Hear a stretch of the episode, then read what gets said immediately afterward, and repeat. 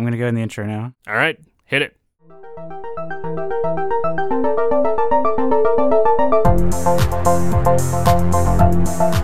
You're listening to season two, episode two thirds, decimal six, six, six, repeating. A hip squared American Fantastics pop culture podcast celebrating everything from the mainstream, independent, weird, old, local, and spooky. Troy, how's it going? Do you need some Tylenol? Like, I don't know why Sorry, yeah, it's uh, this is the it's the uh, Spookmeister Marino uh, inhabiting my soul right now. oh, okay. Yeah, no. Oh, I've been I've been good. Um, I just got married. Um, according to when this uh, podcast was recorded, so or when this podcast is being released. No, So minute. You're almost married. Yes, You're two weeks closer to getting married. but Thanks for blowing up our spot, Troy. Damn it! it's all a lie. Everything's a lie. um, I mean, I'm two weeks from getting married, um, and I have no free time anymore. So Okay. yeah, Mm, That's as it Uh, should be. yeah. So no, Cool. uh, things are going well. Good. Yeah. Kelly and Guy and I went up to Huber's today, which is this pumpkin farm, Mm, orchard, vineyard, winery. So much fun. It's kind of like a bougie paradise out in the middle of the country in Indiana. hmm It's where a lot of like white people go in, yeah, in and just descend. And there's other kinds of people too, but yeah, uh, just kind of descend upon this small town of Starlight, Indiana, like a swarm of Mhm. locusts, and then just gobble up all the wine and donuts and apple butter and Yes. pumpkins and It's very picturesque, and I have definitely gone multiple times. Their winery is fantastic, Yeah. actually. The Sweet Marcella and uh, I think it's Niag- Niagara.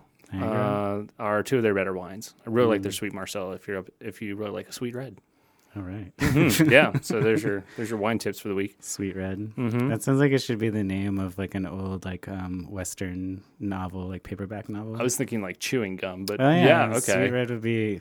You, no, okay. So Sweet Red, the chewing gum, is like it uses the logo, and it's kind of like uh like a novelty. Like it, it's like an homage to Sweet Red, the old western. Oh, okay. And she's like the damsel in distress Oh, I that see. gets I see. rescued by the like the silent stoic hero. See, I was thinking like Sweet Red was gonna be like I don't know the name of like some um um like good like good guy like classic cowboy. Okay. Oh, like a Um, redheaded cowboy. Yeah. Okay. Yeah, Sweet Red or, Or, the wait, cowboy's horse. The cowboy's horse is really Yes, where it's going. okay. Yeah, that would be the better place to yeah. to go. But no, And then when the horse dies, they turn him into chewing gum. Hence, Sweet the Red. chewing Yes, gum. of course. Okay, we come full circle.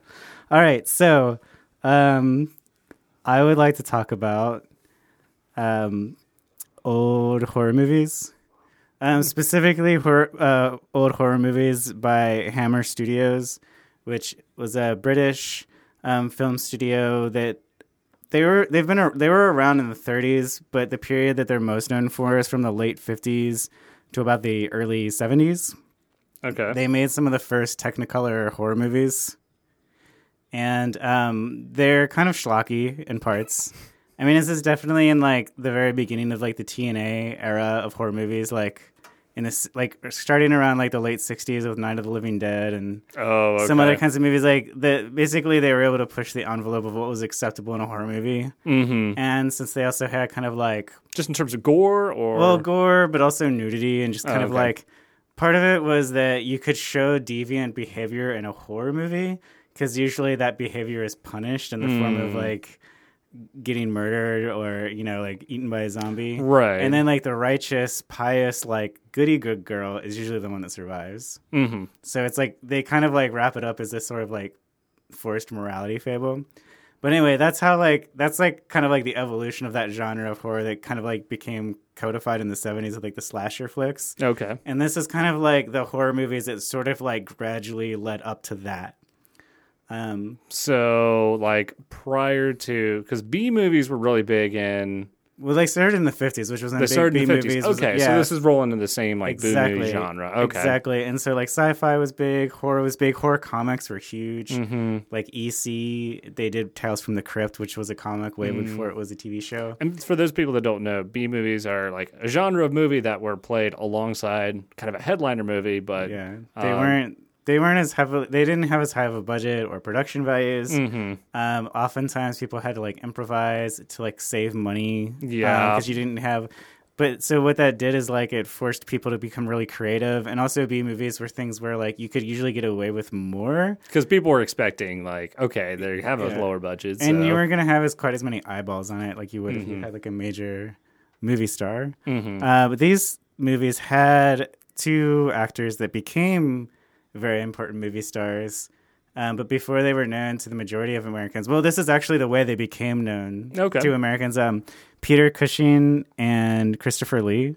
Okay. um, played Van Helsing and Dracula, respectively, in a series of these movies. Uh, you might know them better as Grand Moff Tarkin and Count Dooku Count Dooku. From the Star Wars films. Oh God. Okay. Okay. and um, but many other things as well. I was gonna say I heard I've heard of uh, Christopher Lee a lot. yeah, he also he was he was Saruman in Lord of the Rings as well. Okay. So he played That's opposite Ian. McKellen. Mhm. Um, but before those movies came out, way back in the 50s through the 60s and into the early 70s, um, Peter Cushing and Christopher Lee played against each other as uh, Dracula and Van Helsing, and it was kind of like Ooh. because it was so sort of cheesy. Be not We were distracted by the watching- spooky moth. we were watching this crazy like mosquito or moth like flying in a spiral under our light because I left the door to my basement open. Well, that's just like the problem that moths have when there's a light source that isn't the sun. Yeah, I think we're confusing the moth or it was sent from Satan, one of those two. Anyways, Um, so yeah, so so what makes those movies so great is because they didn't take themselves too seriously, but they were still trying to give you a thrill.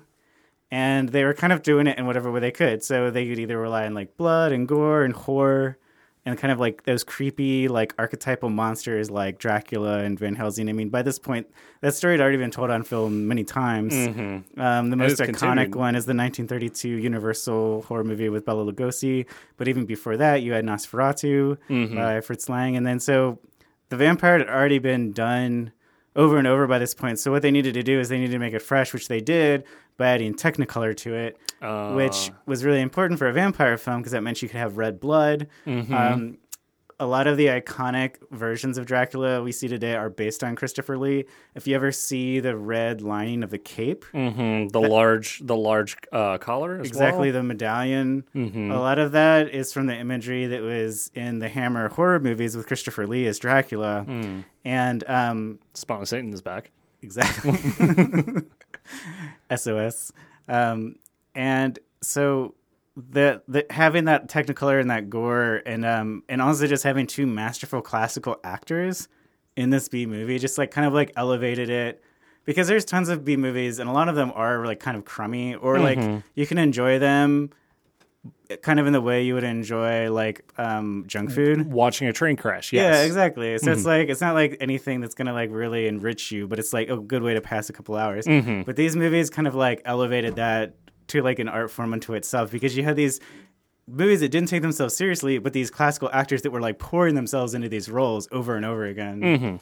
Yeah, like the the they had the the technical skills, but they just hadn't. Uh, they didn't have a place to you know put them until they got to these B movie levels, Exactly, yeah. and like that, I think they did a stage a lot at this point. But I mean, to pay the bills, and they were both aging actors at this point. mm-hmm. Um, I think Peter Cushing and Christopher Lee were probably both in their like, I would have to say like late 40s, early 50s in the beginning of these movies, and I think by the end of them, they're in their like, um, well, maybe not their late 60s because Christopher Lee took around for a while, but I was gonna say it's Peter like Cushing was already pretty old in 1977 when he played Grand Moff Tarkin, and Mm-hmm. the last one he was in of these Dracula movies was in 1972.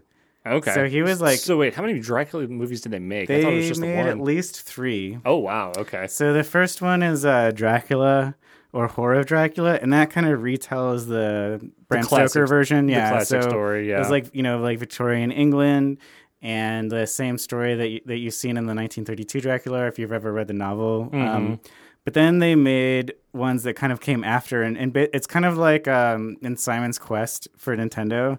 Like Dracula just keeps getting resurrected over and over, so we can keep like putting him in movies. You know, Fantastic. and um, there's a middle one that I don't really know too much about.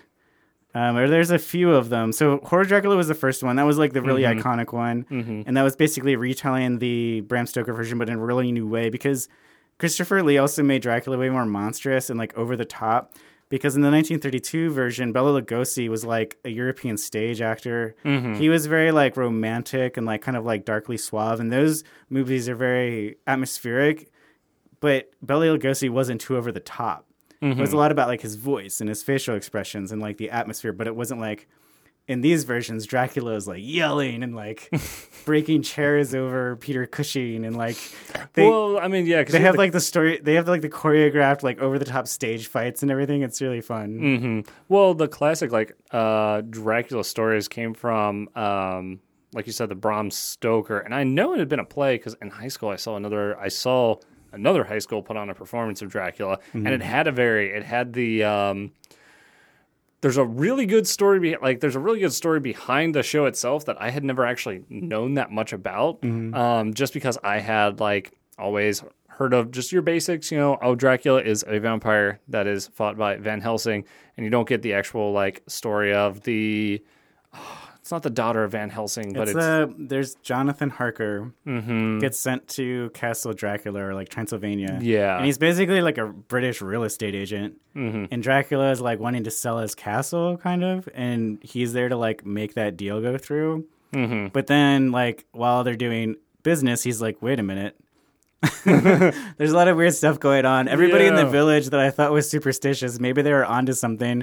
he barely escapes with his life. yeah, Dracula comes over to England and um, basically starts turning Jonathan's like um, fiance and her friend into vampires, and that's when Van Helsing comes in because he's the one who's like the expert Mhm. and is going to help Jonathan like save his fiance from Dracula. Right, right. So like I hadn't I hadn't known about like that whole story. I Mm-hmm. had known essentially there's Dracula and there's Van Helsing and Van Helsing kills Dracula with a wooden stake to the height. Like that's all I knew about it. Yeah. So it's interesting to like it was interesting to see that that Mm-hmm. whole story play out. Uh, fun fact: Do you know where the wooden heart killing a vampire goes uh, comes from?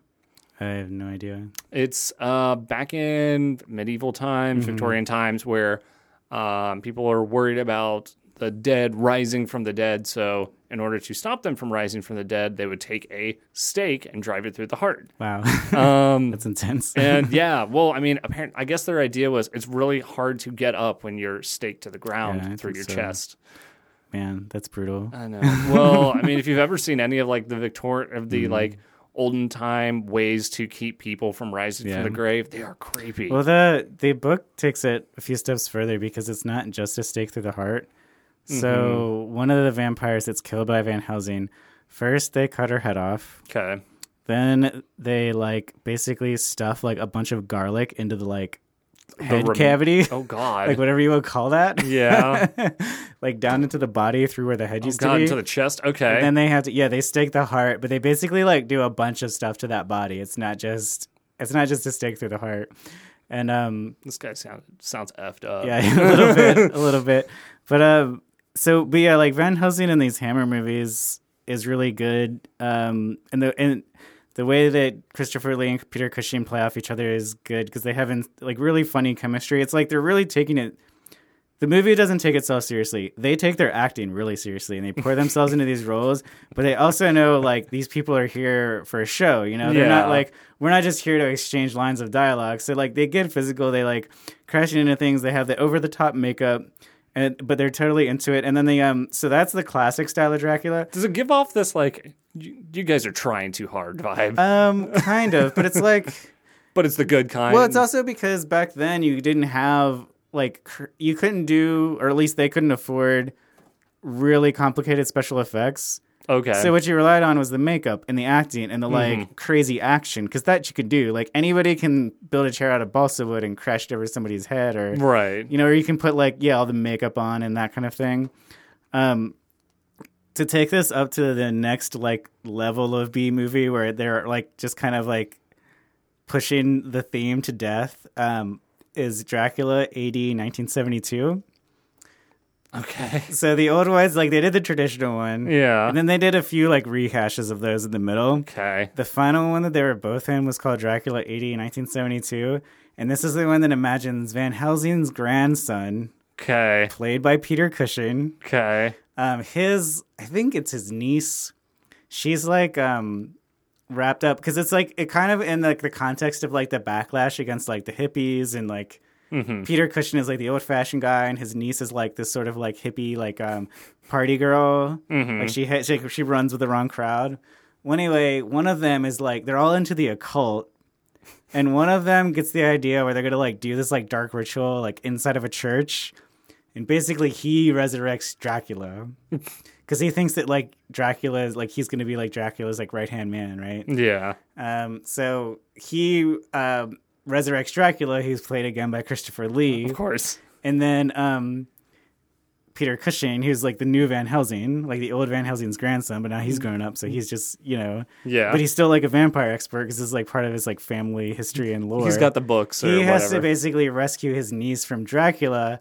Which basically means that it's like Van Helsing and Dracula, but instead of Victorian times, they're like running around like 70s London. I was And really so there's like all these hippies. There's a band. The band that does the music is this band called Stoneground, and they're just like this cool, like hippie, like early '70s, like you know, band. But they like play like in all the clubs and stuff. And there's like crazy over the top movies. There's like TNA or um, music. There's like TNA in it, and it's like of all the Hammer B movies, that is like one of the most B moviest. And See- I highly recommend it. this all like just makes me want to see the sci-fi version of Van Helsing v Dracula, where it's like cyberpunk. uh, P- Dracula's cruising through the web to get to these people. Oh, that would be cool. He's sucking out instead of blood, it's data or something like that.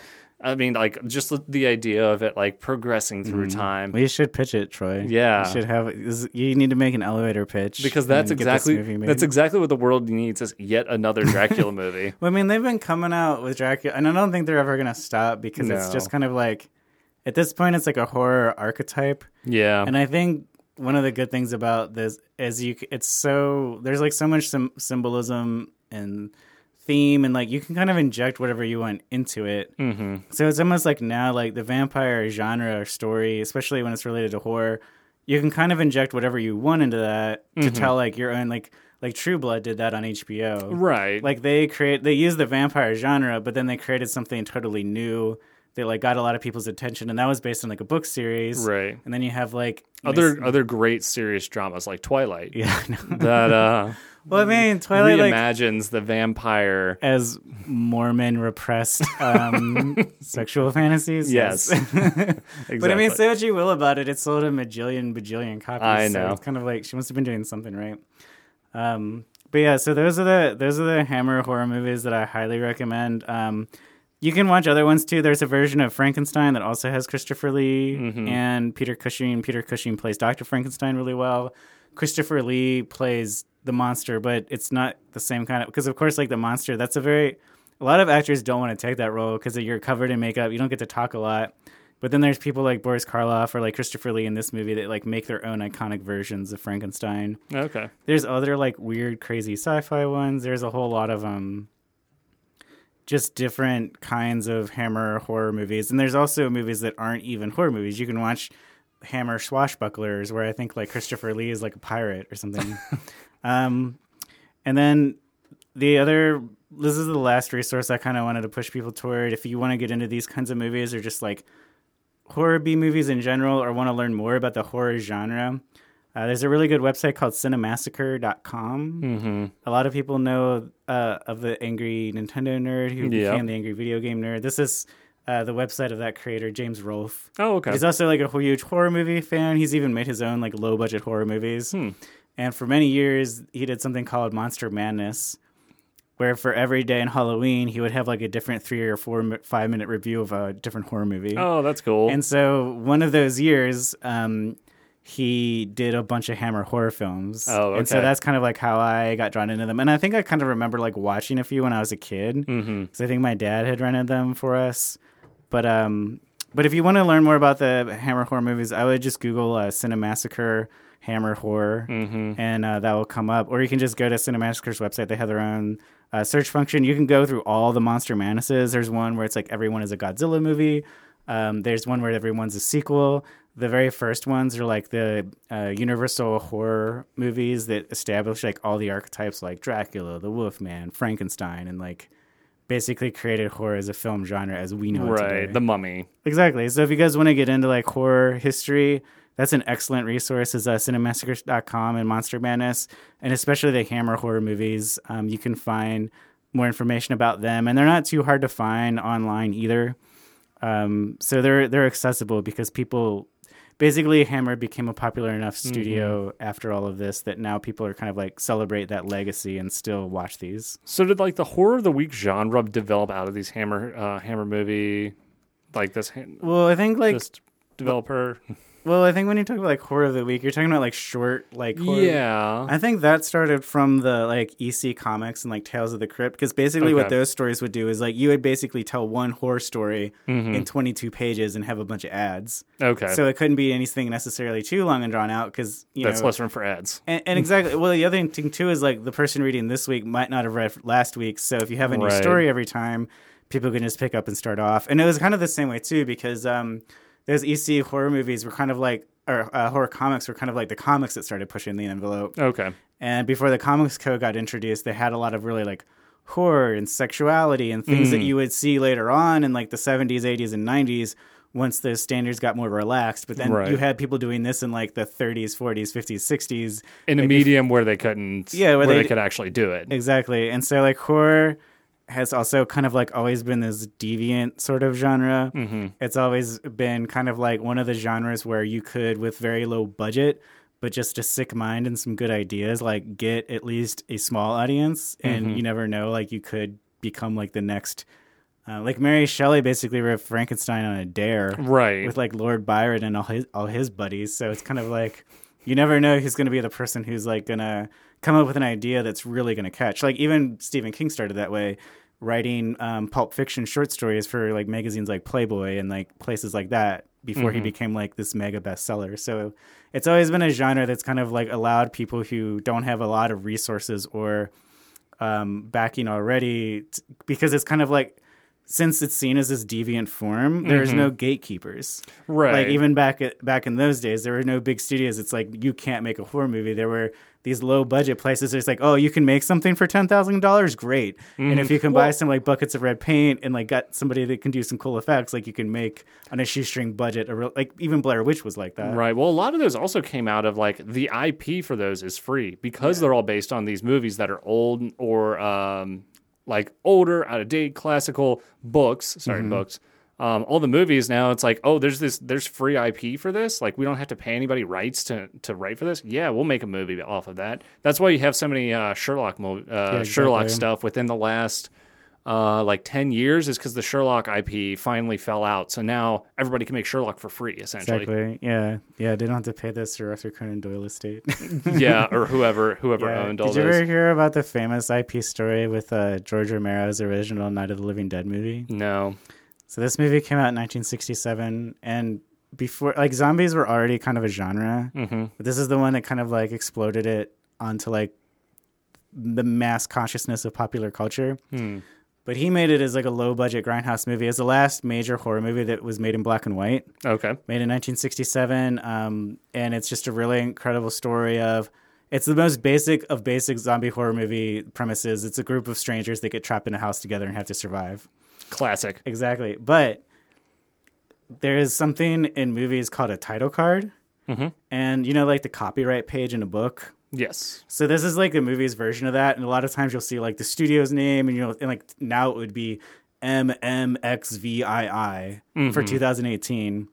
So that's basically the the copyright page of a movie Okay. is like that copyright notice or information, and even like when you put in a DVD today or you download something, it basically you have that warning. You right? still get that, yeah. Exactly. So, but because Night of the Living Dead was made by when, back when George Romero was still like an amateur and it was low budget and they didn't quite like they made an incredible movie, but they didn't quite know everything they were doing.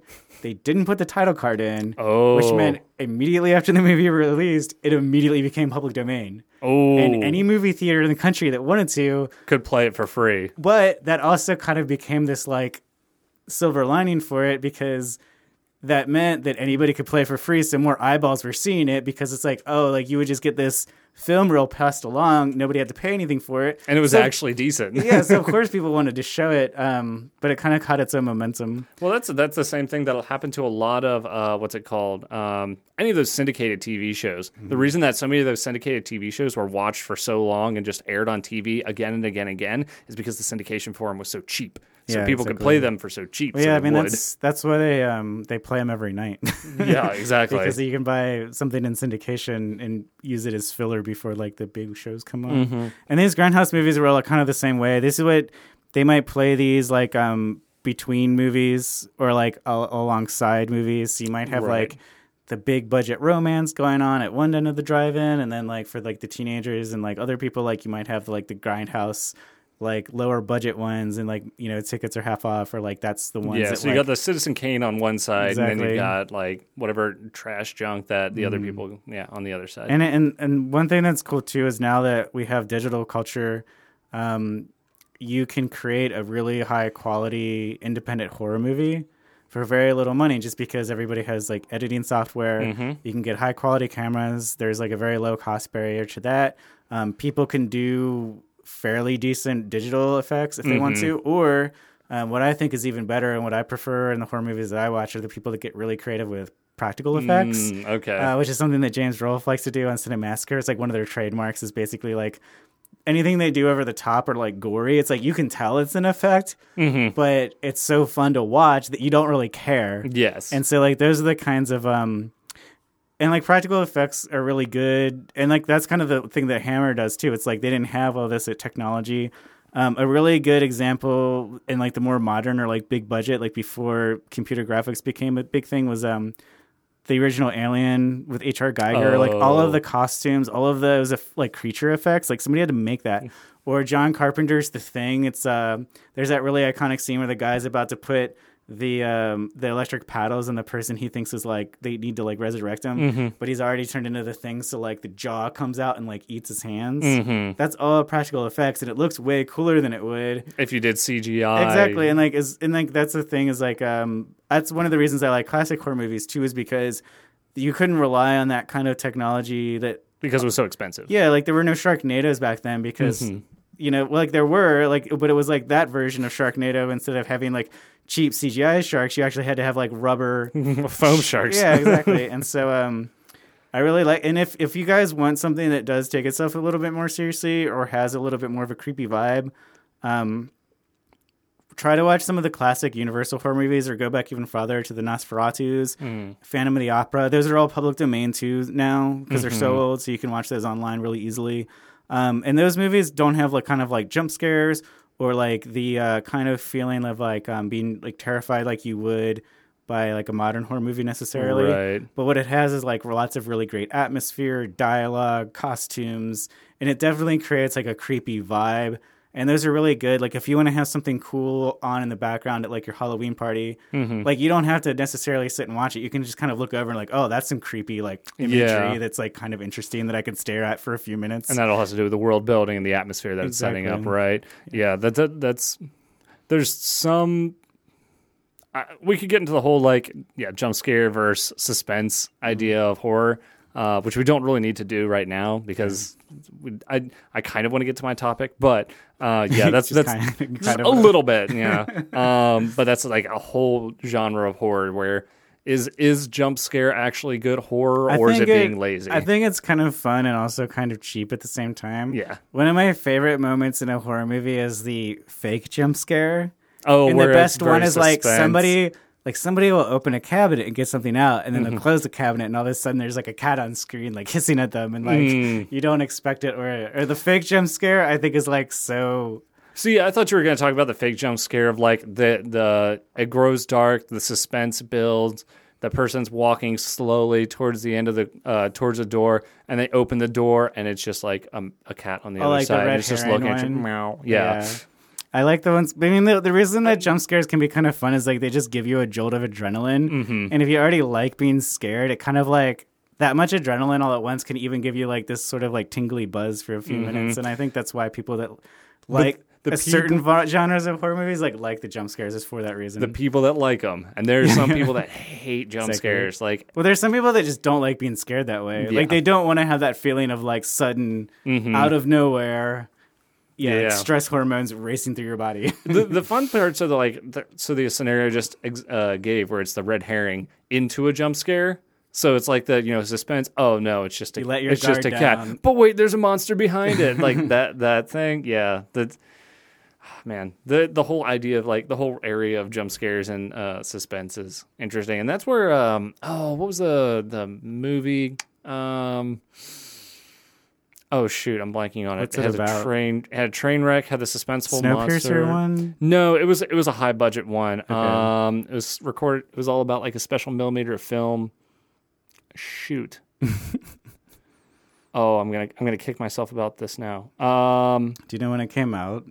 it came out in the 2000s. It And was it's about a snow what? no, it's not about a snow thing. It's about so there's a there's a train crash in it and a monster gets out and it's made by J.J. Abrams. Was this a J.J. Abrams? Okay. Oh, I think it I know. Is this um? I know what you're talking about. Super Eight. Super 8. Yes, Yeah, that you. was the one that kind of took off of like the Steven Spielberg. Yeah. Kind of like that genre of horror. Yes, but like, it is it is very like it's suspense horror. It's Mm-hmm. not scare horror. It's not like jump horror. And it did a very good job of what a lot of you know, good horror I think should do, which is you don't see the monster for almost the entire uh the entire movie. Yeah, I think Stranger Things did a good job of that. Stranger Things did a good job of that. Um if you want a really good example of it, um the the Doctor Who Mm-hmm. um with the Silent Angels. Okay. Do you you know what I'm talking about? The, I never got that big into Doctor Who. Oh no. Okay, so there's a there's a uh, episode of Doctor Who called Don't Blink. It's with David Tennant. It's one of the better acclaimed news series, and it's essentially uh, these two people are humans. The Time Lord Doctor Who is off somewhere, but he sends them a video saying, "Whatever you do, like keep running. You need to get to this place." But like whatever you do, don't blink. And what it is is that there are statues that are like creatures in the in the uh, in this other plane that can only move when you're not looking at them. So the whole the whole show is like you'll be they'll be standing around and then they'll look down a hallway and there's just there's and they're all angelic statues and there'll be an angelic statue just standing there. And then they'll move, and then they'll like look away, or they'll talk to each other, and one will be like, "Wait, look, look back," and it'll be closer. and it's it's like that whole through the whole show, like they're moving. You get uh, a couple different times where you'll turn around and they'll be right in your face because they've gotten that close. Um, and so like this, but this whole idea of the real monster you can't see because it's it's moving. Uh, it's moving when you're not there. So it's like it was a really well done episode. They get out, it's all cool. great, but it's like at the very end they're in the TARDIS and all of these like statues are standing around the TARDIS, just like like trying like staring right at it. That's really. And um, what they did is they realized that it got like it got such good ratings, so they were like, "Oh, well, we should do this again." You know, uh, we'll do another one. So they did another one, and they made a fatal mistake, in that at one point during it, they looked at what is it? As they're running away, they looked at one of the angels as it moved, and it just ruins the whole Yeah. effect. It's like, oh, but that's not you shouldn't be able to look at them when they. Right. It, but, but it's like the characters aren't looking at Oh, it. It's just the camera. It's you Yeah. that are that is looking at it. And it ruined it ruined it for me because it's like that's that's what made them creepy. Is that you know you you just can't you can't uh, let them be alone or they'll or they'll attack you. Hmm. That's really Um, cool. So yeah. So, anyways, uh, yeah, my topic. I I'll be honest. I did not get very much into like the horror stuff as a kid. Um, I didn't watch many horror movies. I didn't have the in, I didn't have a lot of interest. I didn't even go to a lot of um, haunted houses. Yeah. But um, there's one area of horror that I think a a creative group developed, and I think it's it's one of my favorite um, in a world of uh, horror areas that you can get, and that is Yeah. this this plane called Innistrad. Now, Okay. um, a plane. a plane. So in the game of Magic the Gathering, Okay. oh, the plane. Okay. yeah, we're bringing I'm We're bringing talking it back about to like Magic again. existential planes. I was imagining like No. like uh Like a- the one the snakes are on. Well, I was thinking, yeah, exactly. Like when you said the Innistrad, and I'm like, is that like some famous like? Nope, nope. content? Uh, no, it's not. So, um, in Magic the Gathering, uh, each time they do a set, they go to a different, different plane. Blah blah blah. That's not important. What's important is that um, back in, and I really should have looked this up. Twenty would have been right before I got to college. 2010. Um, they created this um, new set, and it was based, and it was supposed to be like a horror based set. Uh, they released in October, and it was on this plane called Innistrad. And what Innistrad is, is a world where the humans are a dwindling race. And what is taking over is in the woods, there are werewolves. In the night, in these manors, there are vampires, legions of vampires. Um, whenever a human dies, it turns into a spirits, and they're getting outnumbered by the spirits as well. So it's all of these different races encroaching on the humans, and there's very few of them left. And the only thing that's been protecting these humans all along is an angel by the name of Avacyn. But Avacyn's gone missing. so um, I was going to talk about this this whole idea of um, Innistrad in this world because it's a very well developed world. Um, they actually did two sets on it. First one uh, was based all around gothic horror, so it focused on like werewolves and vampires. Um, it has a really cool backstory in um, one of the, and I'll diverge on this quickly. One of the um, main characters in the story is a vampire by the name of Sorin. Sorin is this really old uh, vampire that's been around for uh, millennia and millennia, and it's at some point during the first story you discover that um, he's like the heir to his name is Sorin Markov, and he's the heir to the Markov chain of vampires. Chain of Um, vampires. Yes, just like the like, Like his, family, like his family of Okay. clan I of thought you meant like like maybe they had a lot of like you know you go into the blood uh, joint and you get like a large. Um, Oh, like the food chain? Yeah, like O positive and like a side of um I don't know like no, like yeah, okay, I see where you're going. No, he's he's he's the uh like the he's the He's like the master vampire? Yeah, the master vampire over this this uh, legion of vampires, and then you find out that um at one point during back in the millennia, he had create he had actually he was the one that created the angel that protects all the humans because he realized that vampires are greedy. Oh, so they would basically And they would have- extinct because they would because they would hunt all the humans out of existence, and then once the humans were gone, they would have nothing to eat. So he created this angel, and it's, it's, that's just like a really cool story. So, um, like like I was saying, they started with gothic horror. Um, they went on and created a second set, and they didn't want to go back to the gothic horror because Wizards of the Coast is very bad about going back and doing something again. They're like, if you wanted to go back and do it again, just go do it again. So what they mm-hmm. did instead was they took this plane, this whole world that they had built, which was mm-hmm. built around gothic horror and vampires and all that, and instead of it being gothic horror, they turned it into eldritch horror. Oh neat like Lovecraftian horror. Lovecraftian horror. So now there's this there was an entity that was coming onto the plane that was making everything just a bit off. and in the fir- it was really neat because in the first People set started looking like fish. yeah, well, uh, in the first set, because they normally do like two sets, so they'll do one and then another one. So in the first set, everything's like pretty normal. It's a lot of what you'd seen from the last one, except if you looked at some of the cards. Because like every uh, in some of the art, you'd see like a tentacle coming off of someone, or like um, somebody's face was like turning, like somebody's eye was a lot bigger than the other one for no real reason. Um, and you had like all of these uh, weird changes. And then the second set, one that came out later, okay, now everything's like going like really crazy. Um, Did they do what you were talking about in the other, uh, like when you're talking about the Magic Gathering art? You talked about how some like you would see like a new recruit and then like scarred veteran. Mm-hmm. Did they have anything from the first set that transferred over to the Lovecraftian? Yeah, so they did a lot of they did a lot of those that was really cool. Um, one of the most popular cards um, in the first set that they did uh, was a card by the name of Delver of Secrets, and the idea of Delver of Secrets was he turned into um, uh, like so- like horrid abomination, I think, because he would flip into another he would flip into another creature if certain uh, conditions were met. And it was a very popular card, but if you actually look at it, what the card is is um, the uh, Flyman, the guy that is a human and like through experiments turns turns, himself turns into the fly. so uh, they had that in the first one. Well, in the second one, they come out with uh, in the second one they came out with like a new card that was kind of the similar idea, except instead of the scientist turning into a fly, it's the scientist turning into these abominations. Mm-hmm. Um, they did a lot of.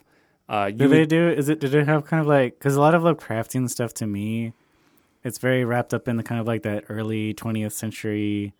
The whole of, yeah. Did it look kind of like steampunky, or was it still like medieval kind of? um, there was a lot of hats. Okay, yeah. Yeah, so so we're we're good. There was a lot of hats. No, um, it it did a very good job of having um that like that early 1900s theme, but that's kind of how the last set was was as well. So the Oh, first neat. one, the first one when they did the gothic horror was So it wasn't the like they're era. chasing down like knights and peasants. They're like chasing down people that are already kind of like like Earth and their right like you have like cathars and you have um and like it's it moves it's a it was a very strict move from the classic fantasy. So there's like there's not centaurs. There's not really any dragons in it. There's a lot more demons and angels. There's uh werewolves and boars and um different different elements like that that are much more common. You had abominations. Um the zombies in it. Because this is another thing is that we we talked earlier about um zombie show that I'm totally blanking on right now. Night, of, Night of Li- Living Dead. Night of Living Dead um, has a very specific way of how zombies are done. And depending on what genre you're in, you can change how zombies are done. You can have the fast zombies, Mm-hmm. Yeah. you can have the slow zombies, you can have the smart zombies, you can have the dumb zombies. Um, what they decided to go with was the zombies were like Frankenstein zombies. Neat. So, they took a lot to kill. Yeah, well, they're recreated from other things. So they're brought together in a spark of life. So that's how one set of zombies are. and then there's another set of zombies that are like the raised from the dead Mm. hordes that just build and build and they're, you know, taken from the corpses of the living. And that's, That's how what, that's kind of like the Dungeons and Dragons models of uh, zombies, which I think are, are kind of cool. Which is um, there's a dark wizard called Mm-hmm. a necromancer, and he has the power over anything related to death, and so he can kind of like call forth a horde of skeletons or zombies, and then um, the other thing that's neat is like because Wizards of the Coast and Dungeons and Dragons are all part of the same uh, group of people now. Right, They're same like- company. Yeah, exactly. Just just creating two different kinds of games. Um, but in the, they have their own kind of like horror mythology in Dungeons and Dragons. There's even an Mm-hmm. entire universe um, called Ravenloft, Yeah. which is which is uh, but you know, we got vampire lords and but even in like the Dragonlance books, there's Lord Soth, who's a Death Knight, and he has been cursed um, by this lover that he like killed and betrayed to always he like he's like immortal, but he's immortal as like a death, like he's like basically a skeleton, Yeah. kind So, of. okay, like a he- lich yeah, he kind of looks like one of the nine from Lord of the Rings. Okay. But he also has like a horde of skeleton like army basically, and he rides a death mare, which is like a zombie horse. Mm-hmm. And then there, it, like he has his castle, which I guess is a hunting castle, and there's a, I think the woman who he killed is like a banshee or like the spirits, like he can hear her like wailing every night. But he gets wrapped up in like all of the other characters in the the main like Dragonlance, like the original trilogy, because he's just like another actor in this like on the side of evil. Mm-hmm. But it's neat because it injects all this um, horror into it, and then too like there's even horror in the Harry Potter series, which I feel is related because like the idea of a lich, I think is very similar to the idea Mm-hmm. very of, um, horror based. And of Voldemort, and like even like to the level of the Horcruxes. I think there are um Mm-hmm. Like the high level liches in Dungeons and Dragons. Like you can't kill it; you have to kill like Right, all these kill- different pieces of its soul, which is basically like I don't know. Because I'm sure there's some mythology that came before J.K. Rowling injected that into. Mm-hmm. I wonder where like the idea of a lich came from that has its soul like its soul parceled out into a phylactery or Yeah. because it's definitely been it- around before J.K. Rowling. It's been around before Harry I think Potter. it might have been. I'm, I'm not. I don't know for sure, but I'm just kind of guessing. Like, might have come out of the same sort of stew as Frankenstein of like, Hmm. like the the power of science. If you can- twisted mad science, if you can separate one life. part of the body, what else can you separate from it? exactly, and um, I think it's it's part of that whole like mad scientist kind of genre, but tinged with like magic and the occult and that kind Mm-hmm. right. of thing too. So back to magic. So there's another character. There's another set of characters that are beloved in the magic community from this plane called Gisa and Geralf, Mm-hmm. um, and they're these twin brother and sisters that are both necromancers, uh, but one of them is a Stitcher. okay, which is what I was describing before. Is essentially that he builds zombies from parts of other ones, um, and he has a like he's and these zombies. Whenever they build these zombies, they're always trying to build the bigger, better like monstrosity, and um, it, there's they play some humor off with that. So there's some cards where it's like they'll have. Um, like a dual minotaur, and he's like, so it turns out, and and it'll be his notes. Turns out, uh, tying two or tying two minotaurs together doesn't work very well. Um, I just got this um, image in my mind of a uh, centaur centipede. oh god, just a bunch of them like Yes. lined up on another. All right, good. That's less horrifying like than the human centipede idea though. Um, but the uh, so yeah, so there's the so, but that's what Geralf does, and then Gisa is a whistler. So she literally in the stories whistles zombies from the uh, from the grave. That's really neat. Yeah. Yeah, necromancers are, are neat because it's kind of like I think a lot of what people like about Halloween and horror and like death, it's basically forces you to confront death so that you're not so afraid of it. Mm-hmm. And I think what's neat about necromancers or mad scientists is like instead of being afraid of death, they want to use death as a tool. Mm-hmm. But part of, I guess, the morality behind it is that um, it's kind of like you're going beyond what it, the scope of like what human beings Can do or should do. should do. And so it's neat because like back then, I mean, even in Mary Shelley's time, she was around like toward the end of the Enlightenment, right before the Industrial Revolution started. Mm-hmm. You know, it's kind of like what like like when the study of chemistry and all these things are becoming more and more advanced. And it's like, okay, like how how far could we take this? And even today, people talk about like you know cloning dead people, which would almost kind of be like That- a different version of bringing somebody back to life. Right. Like, what if you used somebody's DNA, like you lost your child, and then they could inseminate you with like your child's DNA? right or the or the whole idea of um like building up from or like uh people that live forever Yeah, exactly.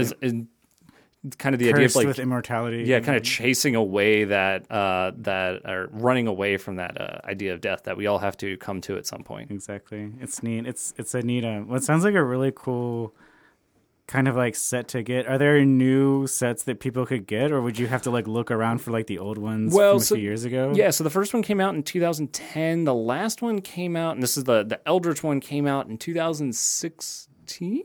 Okay, so that should be that should be recent enough. People should be able to find that if they yeah, yeah. If you're interested in it, it's it's out there. It also has some great art. Um, I'll give you some some uh, minor spoilers. So in the first one, I was telling you about like Avacyn, this angel that has come to save all the humans. Well, but uh, in the first one, she's disappeared. Nobody knows what happens to her. Well, she comes back at the end uh, Mm-hmm. at the end of that. But then in the most recent one. Avacyn turns, so now she's now she's no longer like saving the humans. Now she's killing them all and destroying towns. So It's really neat. I Yeah. um, I think that sounds really cool, and like it's neat that their universes keep evolving. Um, Oh, um, what, sorry. One more thing. Um, if you're interested in this storyline or this idea, but you don't really want to play the game, um, the whole Eldritch uh, horror arc uh, was written out in short stories. And you can actually go on Wizards of the Coast website, on Magic the Gathering website, and read those. And you don't need any knowledge of the cards. Uh, it has a, but it is a great storytelling opportunity. The start of uh, what's called Shadows over Innistrad. Um, there's a the the first story of that. I think I even sent it to you at one point. I don't know if you ever read it, but it was a very it was a very well done like horror arc, uh, getting you into this uh, into the storylines. and if people are into Eldritch horror, um, setting aside his racist ideas, uh, H.P. Lovecraft was a really gifted horror and a science fiction writer of the early 20th century. He um, he kind of um, created his fantasy horror stories out of his own dreams. So he would have nightmares, and then he turned these nightmares like that's part of what inspired his stories. Um, so his his his books are really good. They're mostly written as short stories, but it's it's definitely neat to get that kind of like eldritch old gods. Like if you want to know where that mythology comes from. Um, and another really neat thing that I, I'm sure you're familiar with is the uh, Call of Cthulhu board game, which is all based on the Lovecraftian mythos. Have you ever played that game? um, I haven't played Call of Cthulhu. I've played Arkham Horror, Okay. um, which is another probably it's bit older. I think it came out in 2013, 2014. But I've heard of Call of Cthulhu and I've heard good things. Call of Cthulhu is neat. I played it once, but I got killed in the very beginning. No, I think there's ways to resurrect you because when you get killed, you get sent to this like dimensional void that I think people can rescue you from. But basically, uh, it's it's a neat board game because instead of competing, instead of players competing against each other to win, you all have to work together to defeat whoever's playing. I guess like the game. I don't even know. Oh. It's I think it might be just the cards you draw. It's it's it's a game that's very hard to win. so Yeah. you all have to work together to win. And I don't even know if there's a player who plays the like the Eldritch gods, or if it's just like based on the kind of cards you draw, the obstacles that you face, and like.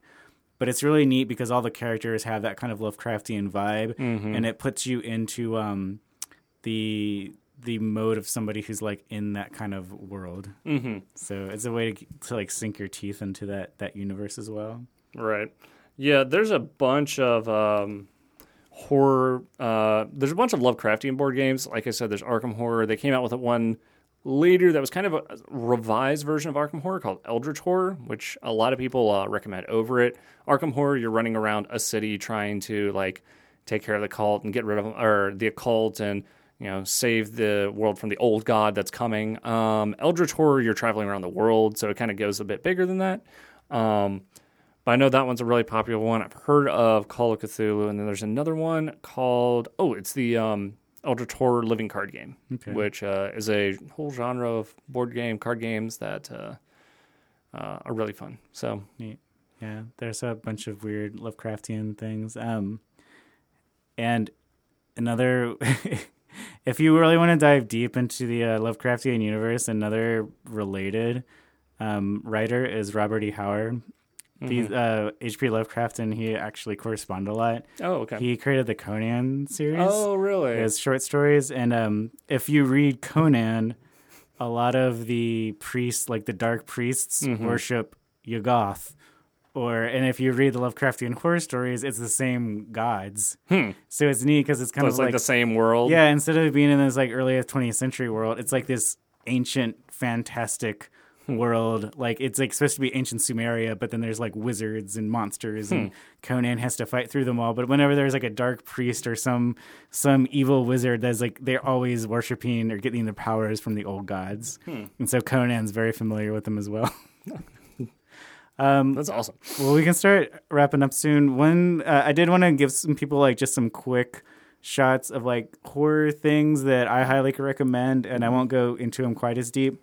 Um, if you haven't played it yet and you're a fan of Red Dead Redemption, there's a new Red Dead Redemption game coming out very soon. Yes, there is. If you have not played Undead Nightmare, which is an expansion of the original Red Dead Redemption that came out for um, Xbox 360 and PS3, this is a game that imagines that uh, well john marston is the main character and he's just kind of like this uh, cowboy along the mexican texan border and Mm-hmm. and like in around 1912 like early 20th century like around the same kind of all these lovecraft kind of, stuff and it's kind of like the end of the. yeah, it's the end of the cowboy era Mm-hmm. when like the frontier is closing. Um, and there's like a main, like, you know, very compelling story that takes you through like action packed, really well done by Rockstar Games, same people that did Grand Theft Auto. Well, after they finished um, Red Dead Redemption, Mm-hmm. they created Undead Nightmare, which is an expansion pack, which basically imagines, well, what if there was a zombie outbreak that occurred and John Marston had to deal with it? Yeah. So if you ever wanted to see who would win in a fight between cowboys and zombies, um, that's a really cool game to play. Mm-hmm. They also injected a lot of, and, and it kind of like doesn't take itself seriously either. They just take that premise and run with it. I love the idea of like adding zombies to something, Exactly, like, like- just make it fresh. like they did the same thing in I think uh, Call of Duty, uh, one of the Call of Duty games. It was Mm-hmm. like they they wanted to add a horde mode where you could play with your friends. So it's like, what do we add? Nazi zombies. Yeah, yeah, exactly. yeah. Nazi zombies will be great. well, I mean, that's in Return to Ca- like Return to Castle Wolfenstein. That's basically the uh, the whole idea is like zombies versus not uh, zombies plus Nazis. But this is uh, cowboys versus Nazi. Or uh, not, well, that would be a, a weird thing too. that would be very strange. That actually, that's not like at all what like you're a talking time about. portal opens up and John Marston goes to like the European front. I would pay to play that game. Um, no, this is um, Cowboys versus Zombies, and one of the other things that's really neat is because there's horse riding, and um, of any, a lot of video games have horse riding involved in them. Um, by far, the best horse riding in any video game I've ever played was Red Dead Redemption. Red Dead Redemption Two, they might even top it. Um, but because it is a horror themed Red Dead Redemption, you can ride on the four horses of the apocalypse. Uh, The only one I got was War, Mm-hmm. but it's uh, because it's since it's War, it's this horse that's like black, but it's like all of its hair and its eyes are on fire. that's awesome. And so when you're riding this horse, if you ride over a zombie, the zombie catches fire, Hmm. and it's really neat and just kind of like over the top. Um, other really good horror themed video games. One last one I'll tell you guys about real quick is the Ghostbusters video game. Oh, it was okay. written by um, Dan Aykroyd, Hmm. and um, I, I don't know if anybody else, but it's basically they turned the script. They never made Ghostbusters 3 Mm-hmm. but because so many of the old cast was involved in the production of the Ghostbusters video game that came out for Xbox 360 and PS3, a lot of people think of that as Ghostbusters 3. And if you just want something fun and silly with a lot of monsters in it that you can play. Um, that's another really good one that's not quite as like scary, but you can really sink yourself into. If you like that Ghostbusters universe, that's another really good video game. Yeah. So uh, a couple things I'll mention is uh, there's a board game out there that really fits the Halloween spirit. It's called Mysterium. Uh, you play as you play with a group of friends. One of your friends is um, a ghost that can't say anything throughout the entire game. It's his favorite part. Um, um, so pick your friend that's really annoying to play that, so you don't have to hear his voice for about two hours. Um, but the other people are people that are sleeping in a uh, mansion, and a ghost is coming to them at night and delivering them dreams, and they have to try and figure out what the ghost is trying to tell them. That sounds neat. Um, and through the whole game, your the your ghosty ghosty pal is trying to pass off hints to uh, get you to figure out talk. who the murderer was. they yes, can't talk? but they can't. They can't talk. They give you cards, and Okay. I can go into the whole ruthless There's explanation, but we don't um, need to. kind of reminds me a little bit of there's this party game, and I think I don't know, it might just be called Werewolves. Uh, yeah, werewolves there's is a bit different. Well, but there's a party game, and I can't remember like exactly how it's played, but everybody but a few people Oh, have to close of- their eyes, and they're Oh. like seekers. They're like supposed to be like the psychic people. Do you think of Dixit? I don't know. There's like five people that are picked to be werewolves, and Mm-hmm. Okay. like they are um they are supposed to like point at people or like tap them on the shoulder and like basically turn them into werewolves. Mm-hmm. And the seekers who have their eyes open know who's a werewolf, but it's like people are lying and people are trying to convince other people of like who's a werewolf and like you can hang the villagers and it's basically just this party game where people can like uh just like uh use deceit to like screw people over. Yeah, it's, it's uh, you're right. It is it is a werewolf, and they've come out with other games where um, so there's werewolf, which is that basic concept, which you Okay. can play at any time. There's um, ultimate werewolf. What they do is they take that, except instead of this, there just being werewolves and villagers, there's werewolves and um, the town merchant and the fi- the fire cutter and the, and like all these other like minor roles that change the game a little bit. And then there's one night ultimate werewolf, which I think is the one that a lot of board gamers recommend, where it takes all of the um, all of that mystery of like who's who and what's going on and boils it down into one quick game that takes like 10 minutes. So you can just play a bunch of them one after another. Yeah, Um, it's good to have those kind of games for parties where you don't have to take a long time Right. to get through them. Right. So, um, yeah. So, Mysterium is one game I would recommend. Um, there was another one, and I'm totally gonna blank on it. So, there's, I think I had a horror. Oh, um, I would recommend to anybody that is looking for like a horror short story. There's a great one on AmericanFantastic.com. It's called El Chupacabra. Uh, it's written by Night of the Chupacabra. Night of the Chupacabra. There you go. Uh, see, it's like John knew it for some reason. I can't imagine why. Um, it's a really, it's a really uh, good horror story. I, I like reading it every year just to uh, you know get back into the mood of Halloween. It's a really neat one. It's uh, thank you, Troy. Um, yeah, there's so one of my traditions is writing a horror story every Halloween. So it started off with The Good, the Bad, and the Dead, Mm-hmm. which is my zombie short story. Um, Yoko Molotov did some cool art for me on that one. And if you pick up Delusions of Grandeur, which is the book that has Night, Night of the Chupacabra and um, the uh, Good, the Bad, and the Dead collected in it, that's that image that she made for that story is the back cover. Mm-hmm. Uh, you can also read The Cottonwood Curse, which is a Oh, that's a good one too. that's one that takes place. It's a ghost story that takes place in Victorian Old Louisville. That's one that I I've been meaning to for a long time do a reading of Yeah. and get a recording of that. Yeah, so I think that's a re- that. I think it's a really good one that you could get a recording of. It is, yeah, that's a that's a good one. Um, the, and so basically each each year I try to write a short story in a different genre. Uh, last year I did an LGBTQ coming of age ghost story Oh yeah. called 13 Candles. Um, I, the year before that, I did one called Shattered, which is kind of like in the genre of Black Mirror or The Twilight Zone. Mm. Um, I'm trying to remember if I've read that one. you should if you haven't. It's fun. I like that one. Um, Night of the Chupacabra is the one Troy mentioned, and that's a, it's basically like a monster story, but it has a lot. It's about a, a coyote or somebody who's a human smuggler. It is very relevant right now. yeah, it's though. very it's, it's, it's, it's too, frighteningly too relevant, and it becomes more relevant and more relevant with every, Every passing year. month. It seems like. yeah. Um, and this year, um, I'm not writing a story, but we got a story. Ooh. Um, Yeah, from a Lexington writer that's about his uh, own paranormal experiences uh, from a young man named David Jacobs. So that'll be really neat to put up there. Yeah. And there's um and there's also a horror essay I wrote. My big project that I haven't quite finished, but I want to, and it will happen someday. um, it's called Choose Your Own Demise, Oh, okay. and it's going to be a horror story, choose your own adventure novel from multiple perspectives.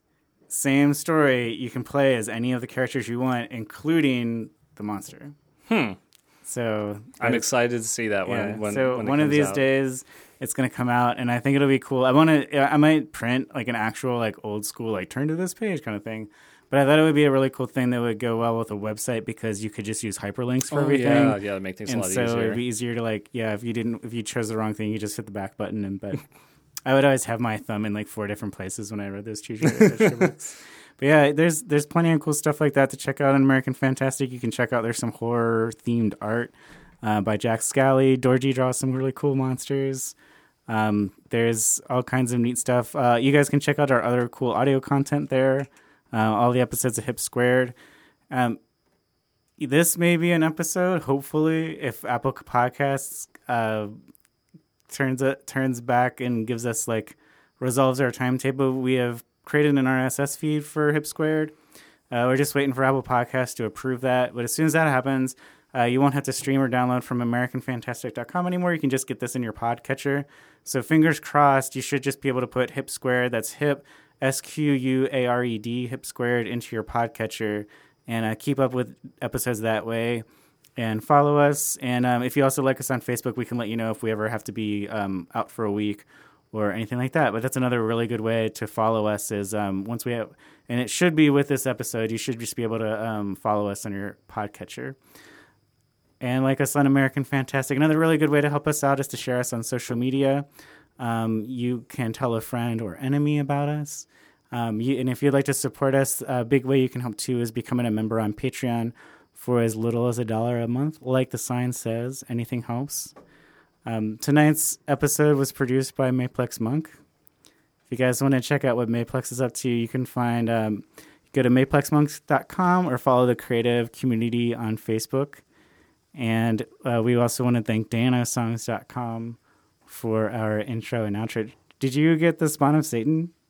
I got one of them. Oh, there's okay. there's been many spawns. he spawns really fast. I think the lesson is um, if we want to leave the basement door open, we should close the studio door. apparently. apparently, or just get one of those electric like bug zappers. Oh yeah, they make great sounds. Bzz, I'm yeah, sure Maple would appreciate that. I'm sure. I think. I mean, like having the smell of like smoking insect flesh might create a certain atmosphere. Yeah, that's that's definitely one on like when we're recording this for the Christmas episode. Yeah, we can just. Well, they're they'd all be dead by then. They're all in Hopefully. hibernation. Yeah, Uh, happy Christmas bugs. And it's like the real end of summer doesn't happen until all the mosquitoes finally die, Mhm. which hopefully will be fingers crossed by Halloween. Soon. soon.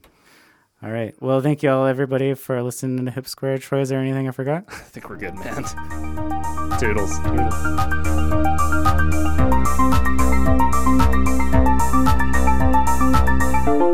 Thank